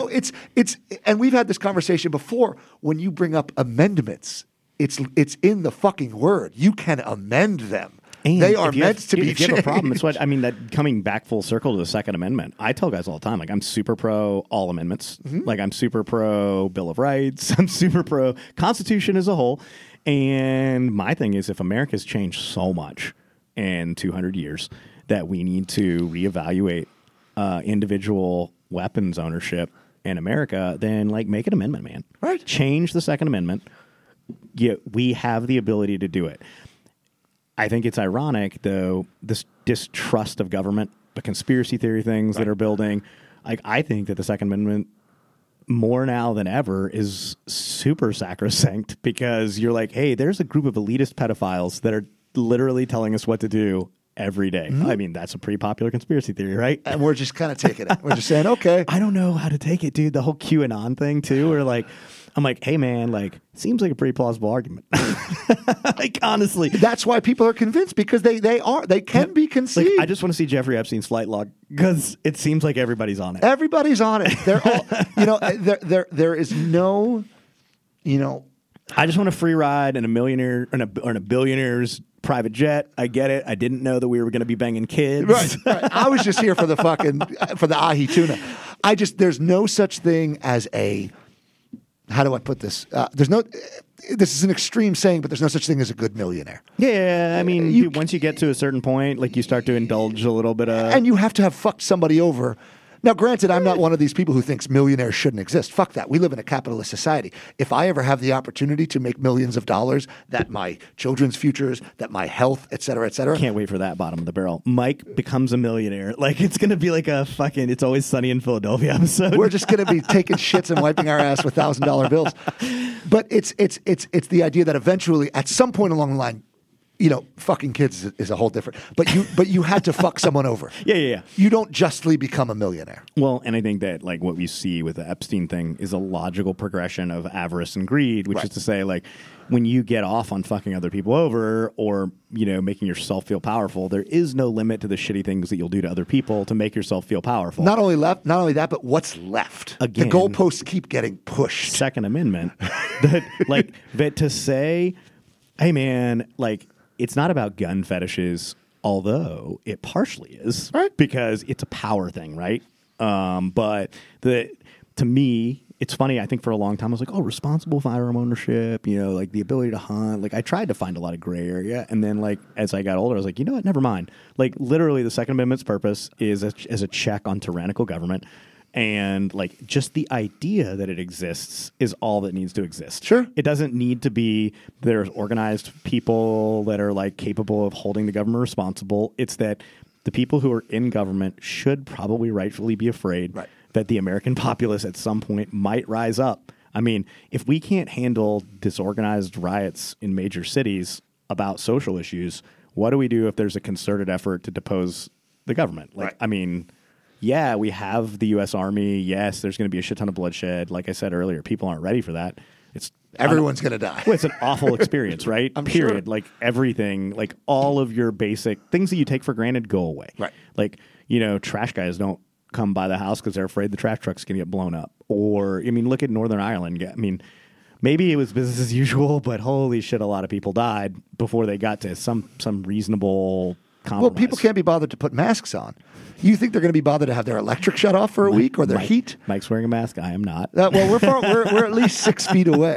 But something I've always said, too, to people, to friends of mine who assume because I'm anti-me shooting guns, they automatically assume I'm anti-gun, which couldn't be further from the truth. I don't need to hear your fucking excuses. I don't need to hear all you need to tell me is I dig guns. Yep. You have a constitutional right. I'm protecting my home from well, you know what? My ADT system, you should see my house at night, dude. It's lit up like fucking John F. Kennedy International Airport. That is far more, much more of a safeguard against home invasion, a well-lit house. I like to sleep. I know that I've gone toe-to-toe with some pretty bad dudes over the years. They all go to sleep. Yeah. And you know when I go for them? Yeah. When they're asleep. Yep. And you know, like you're laid up with your honey hole and you got 17 kids in the other room. And guess what? It's perfect time to come get you. Yep. I mean, you're going to sleep. You know, you have to sleep. Yep. But all you need to this, and this is just me, hey man, I dig guns. I dig hunting. I understand the bond between a father and a son, and the process of hunting, or a woman and a son, or whatever. You know, I know it's a very male skewed sport, but that's all you need to fucking say. You don't need to justify it. You know, I understand if you want to argue the existence of the constitutional amendment itself, because I think that we're in a really weird place when it comes to gun rights. Because generally speaking, I think most people that want to own guns are really poorly educated. Sure. And the people who are violently against the ownership of guns have a fundamental lack of understanding of what the gun is. Right. I tell people all the time, like, and they fucking think I'm ridiculous, but I'm like, I can kill a lot more people in a closed space with a hammer than I can with a gun. Right. Because, like, being able to use a gun, like, you think people who don't know how to use guns are like, well, it's an ultimate power thing. As soon as it comes in your hand, you're just killing people. Right. And, like, it's unlimited killing. And you're like, man, you have to be proficient. Mm-hmm. Like, you could line a room up with people and put a gun in an untrained person's hand and tell them they got 20 rounds to kill as many people as they want, and they're probably only going to kill two. Right. Because they don't know what they're doing, and they're not skilled. And even a skilled operator of a gun understands, like, the limitations of what goes into that, right? And there's been certain situations, like the New Zealand thing, where a guy creates just literally a target he can't miss. Right. And he's just being a fucking lunatic.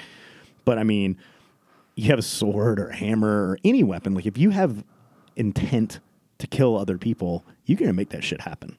And you can do it pretty fucking effectively with any tool. Because humans, the human body is vulnerable to damage. Sure. But like, I think that, like, the big push here for everybody should be education. Right. And, I mean, in everything, right? Like, we talk about, like, oh, well, sex education is so important in preventing STDs and teen pregnancies and, like, having kids understand what they're actually doing. But guns, man, let's, like, shove that in a closet. And I'm like, no, man, you should teach everybody how to shoot. They should be proficient at it. They should know, like, oh, you're scared of guns? It's like being scared of heights. Right. Like, we take you to a challenge. Like, we do high ropes challenge courses with kids. Like, hey, confront your fear. Don't be afraid of an inanimate object.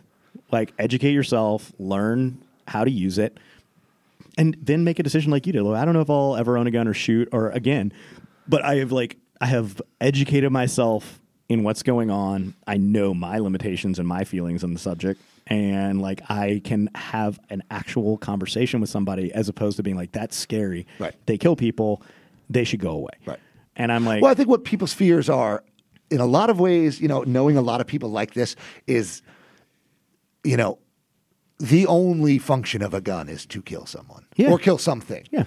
I don't know if that's necessarily, I mean, we can talk about sport and target shooting, but like really, but a knife has another function. Truthfully, target shooting is just practicing for killing someone. Right. Like, right. I get it. Well, I could drive a car into a group. Okay, yes, but a car has a different function. A hammer has a different... You know. I want to go to mass killing driving training where it's just me in a rental car and a bunch of, like, mannequins. You guys don't do that in the... Yeah, just drifting and just hitting as many mannequins as possible. With the back end as you're shelling out.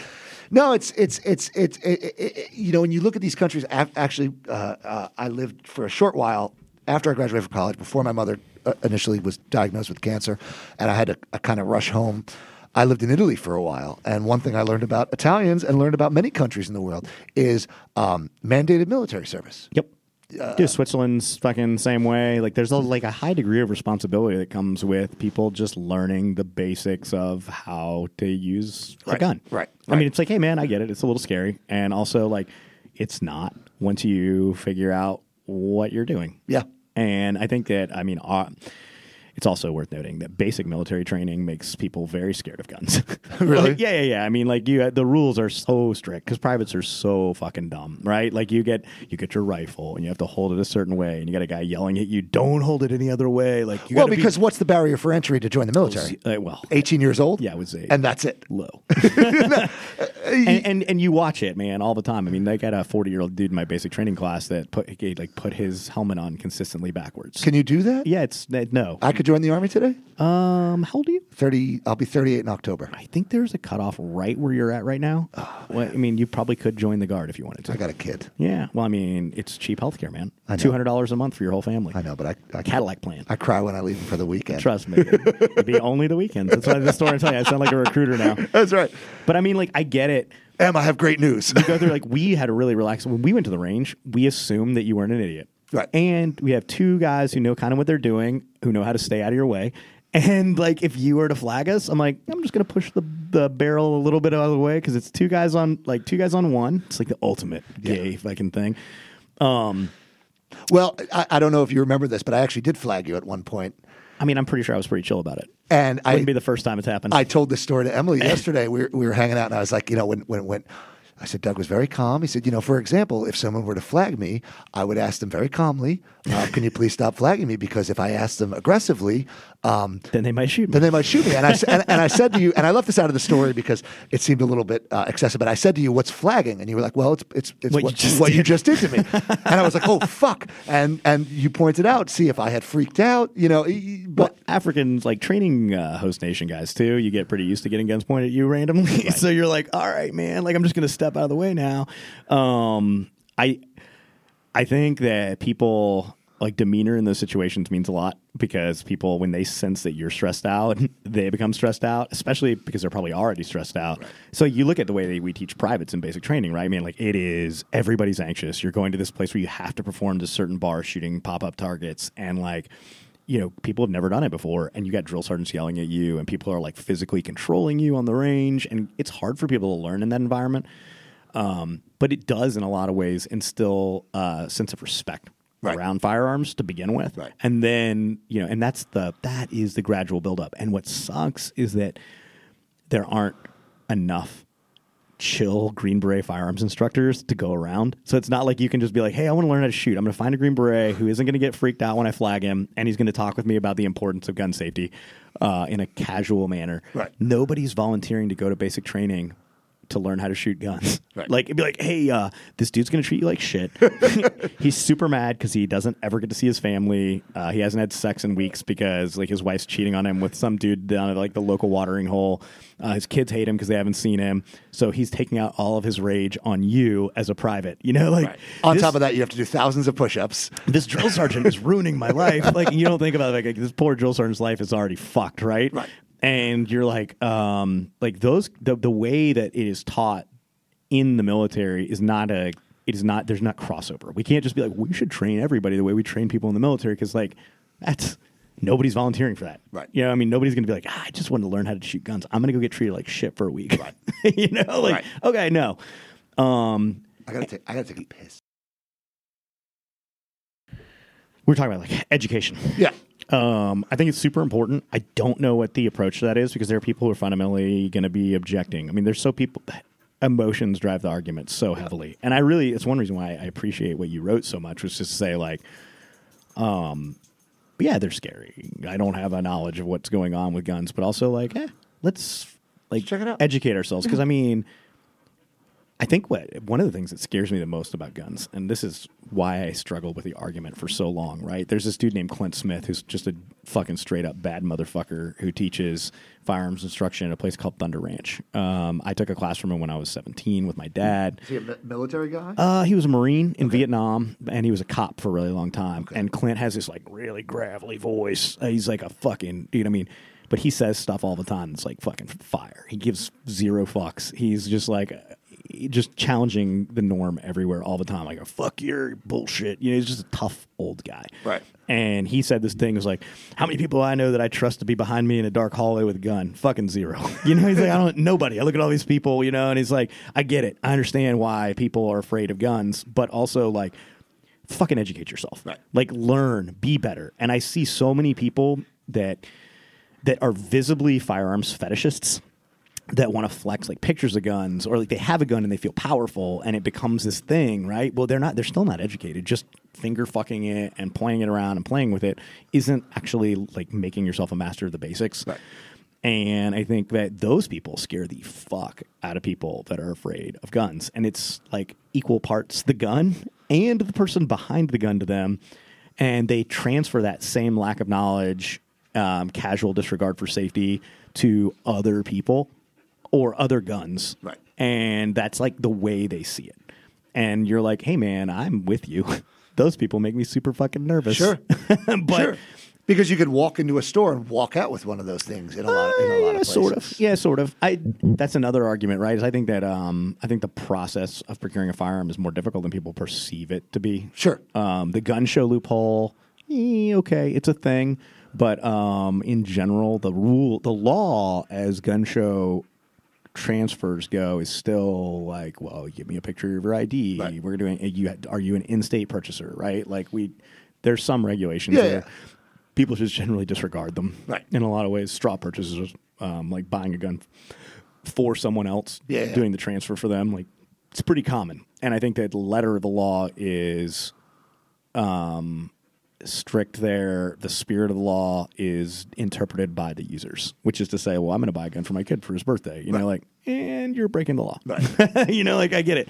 But who's checking?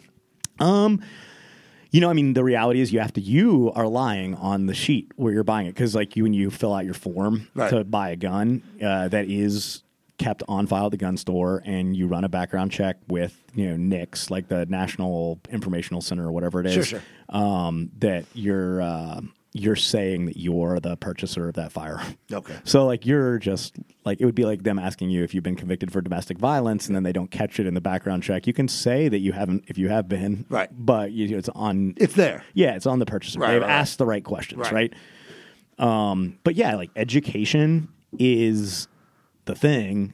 And I mean, an idiot with a gun is just, it's just as scary if he's a fucking Green Beret or if he's a regular dude. Sure. And there are plenty of idiot Green Berets with guns that we go into shoot houses with. And I'm like, man, could you fucking make sure that dude is like, he's like offside or like, is he the spotter for our fucking sniper team? You know what I mean? Like we find a place where there's a guy who's just not as good as everybody else. Yeah. And you're like, hey, let's let that guy not be in the breach, right? Right. So, I mean, we see those differences.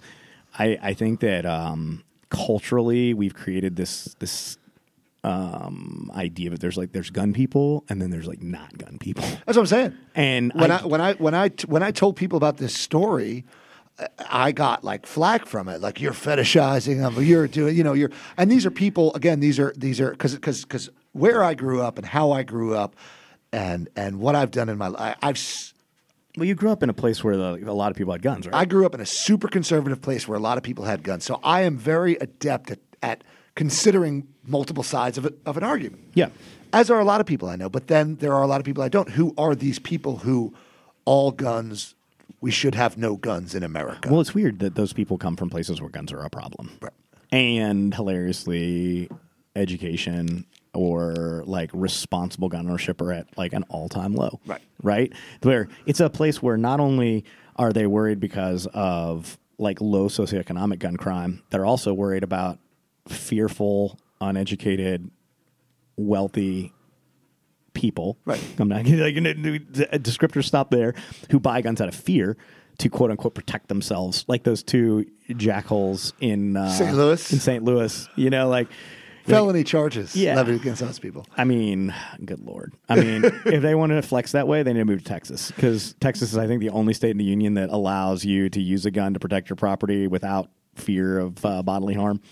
Oh, really? Yeah, or your neighbor's property. So, like, if you see somebody stealing a TV from your neighbor's house, you can smoke them, and it's legal in Texas. What was that movie with Chris Pine where there were Texas bank robbers? Oh, dude, that was such a good movie. Great movie. Hell or High Water? Hell or High Water. Yeah. My favorite line in that movie, he goes, man, I hate robbing banks in Texas. Anybody can shoot you there, man. It's like, oh, you're stealing something? Cool. It's my duty as a citizen. As a Texan. Yeah, to shoot your ass, right? And like, yeah, everywhere else, like maybe you should be thoughtful about how you decide to protect your property, especially when people are like barely on your property line and are peacefully protesting with signs. And didn't that guy have the exhaust pointed at his chest? Oh, exhaust? Or whatever, where the bullets come out. What are they called? The barrel take.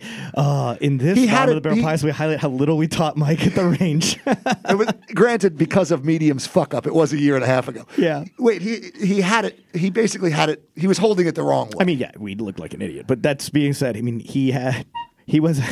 It's interesting because wouldn't the shells have expelled into his chest? Is what I'm asking. No, he wouldn't hurt himself or anything. I mean, he looked like an idiot. He probably wouldn't have hit anything. Okay. That being said, like that whole fucking thing. It's like, yeah, I mean, those people are the people that make everybody afraid of guns. Right. But I mean, also in these armed protests, you have like, I just saw a video yesterday of a car running one of the like highway block deals. Was that the guy that got killed in Texas? Dude was in like a Jeep and one of the tires had been flattened and like he ran through it and hit a bunch of people. And the headline was that like 3 people had been injured, 2 people were killed or whatever.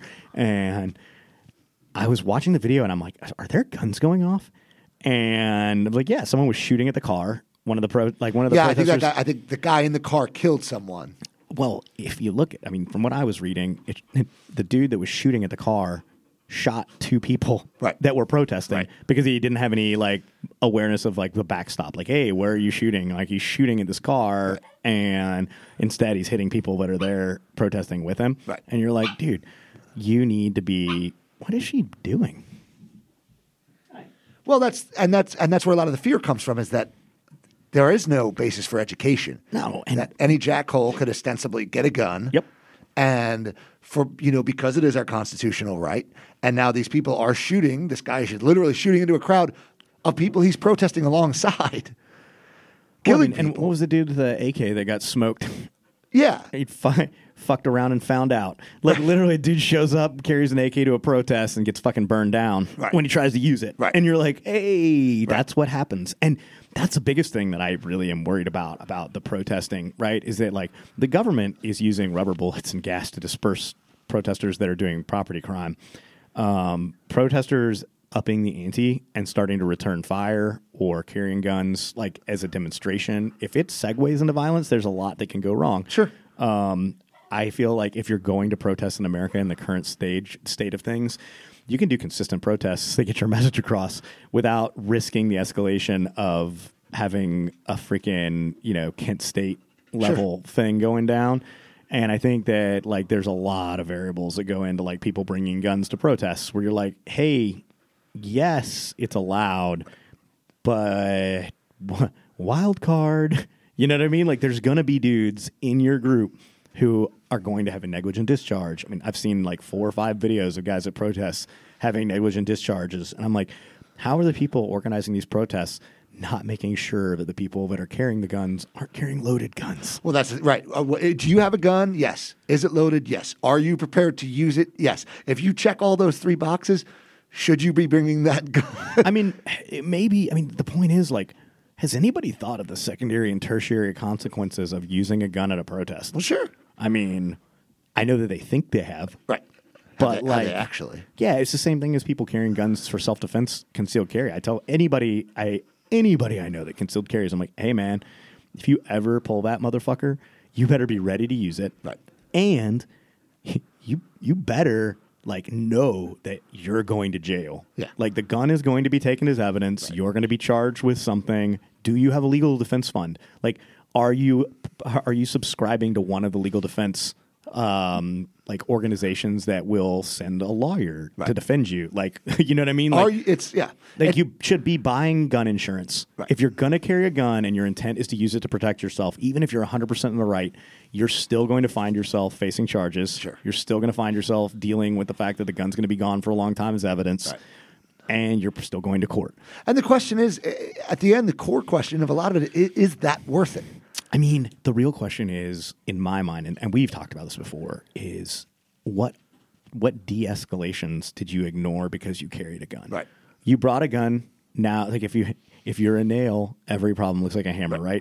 If you're carrying a gun with the intent of defending yourself every day, a lot of problems that you probably would have walked away from or actively avoided, or you'd be like, oh, man, I got spidey senses going on right now. I should get in my car and go. But now I have a gun. I'm not that worried because I can defend myself. Also, now I'm putting myself in a worse position where I'm going to choose violence.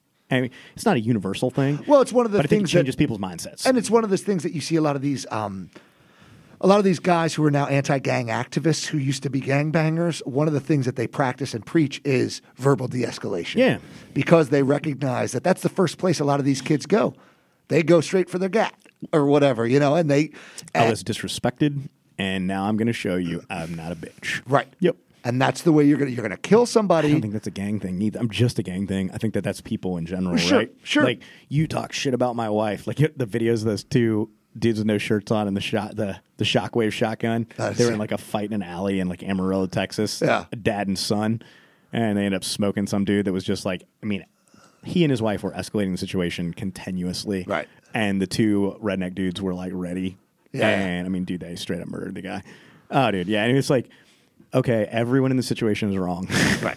Everyone. Right. And it ended really badly. And, you wished it hadn't. But also, like, hey, man, if you want to not get shot, you don't just continually challenge the dude with a gun to shoot you. Right. You're like, hey, man, you're not going to shoot me, you fucking pussy. Right. You're like, Go ahead. Yeah. Okay.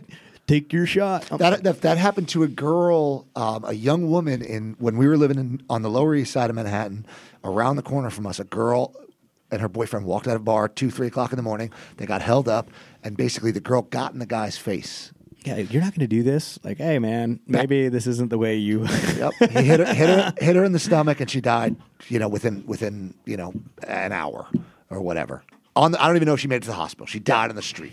On the fucking Lower East Side, because she said to a kid with a gun who had no training, he was a young, I think he was a Puerto Rican kid or something. It's not that it matters, but it goes. No, way to be racist, Mike. Well, yeah, I mean, this is people who hate Puerto Ricans now have more ammunition. That's right.